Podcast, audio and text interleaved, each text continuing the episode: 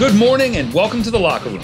Coach Ack here, and today's message is Who's the boss? I do my best to surround myself with positive people, but to be fair, it wasn't something I always have done.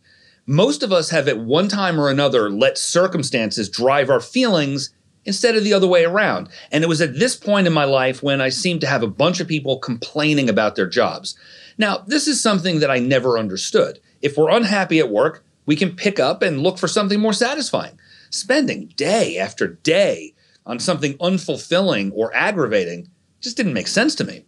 But of course, most people believe in the security of the job they have, so they're nervous to give that up for something uncertain.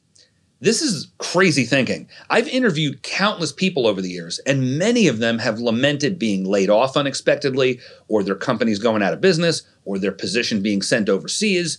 Security exists in one place with us. We create security by treating our opportunities as though we own the business we're in. I'm not just talking about actual business owners or people working on 100% commission. I mean everyone. I've always approached work with a certain enthusiasm. Whether I was an hourly employee or a partner in a business, I always operated mentally like I was the CEO. Because I was. We all are. We're the bosses of our company and we choose to sell our services in some way. That can be trading time for a paycheck, or that can be trading solutions and ideas for income. Either way, we'll never worry about security when the company, Me Incorporated, is killing it and in high demand.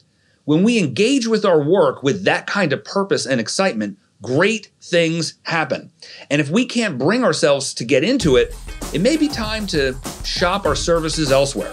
So today, no matter what your situation is, bring the fire like you own the place. Your results will shoot through the roof, and you'll be living your very best life.